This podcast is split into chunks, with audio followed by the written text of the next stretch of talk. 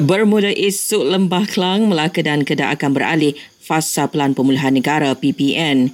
KL, Putrajaya, Selangor dan Melaka beralih ke fasa 3 manakala Kedah akhirnya akan masuk fasa 2. Ia bermakna sudah tiada lagi negeri berada dalam fasa 1 PPN.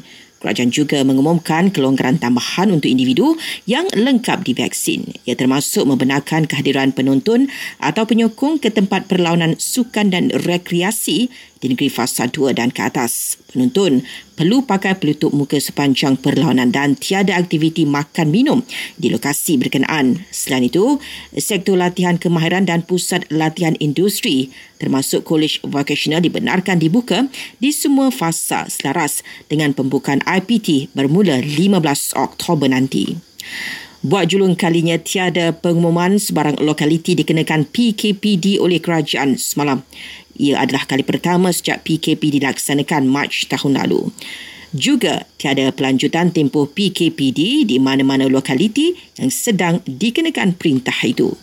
Dalam pada itu, sudah 13 hari Malaysia merekodkan kes pulih melebihi kes baru COVID-19. Semalam, 17,000 pesakit sembuh sekaligus mengatasi kes baru itu 12,434.